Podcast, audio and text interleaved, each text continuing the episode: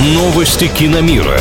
Главные премьеры недели. Фильмы, которые рекомендуют.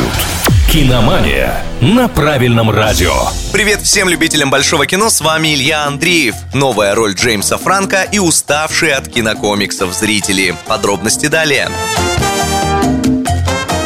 Американские аналитики спросили у зрителей об отношении к жанру кинокомиксов. Почти половина респондентов признались, что устали от историй про супергероев или вовсе не любят их. Большинство все же пока голосует «за», но если в прошлом году показатель одобряющих такие блокбастеры был 64%, то теперь 59%, и по данным экспертов интерес аудитории уже вряд ли будет расти. Так себе новости для той же студии Marvel, что недавно анонсировала кучу новинок, которые планируется выпускать в ближайшие три года. Собственно, снижение сборов в прокате такие выводы подтверждает, хотя пока кинокомиксы все же остаются одними из самых прибыльных проектов для голливудских киноделов.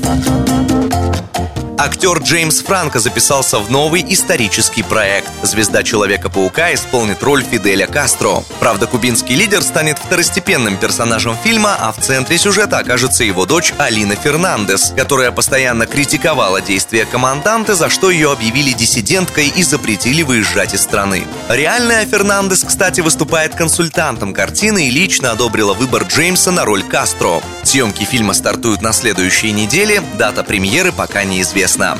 На этом у меня пока все. С вами был Илья Андреев. Услышимся на правильном радио. Киномания на правильном радио.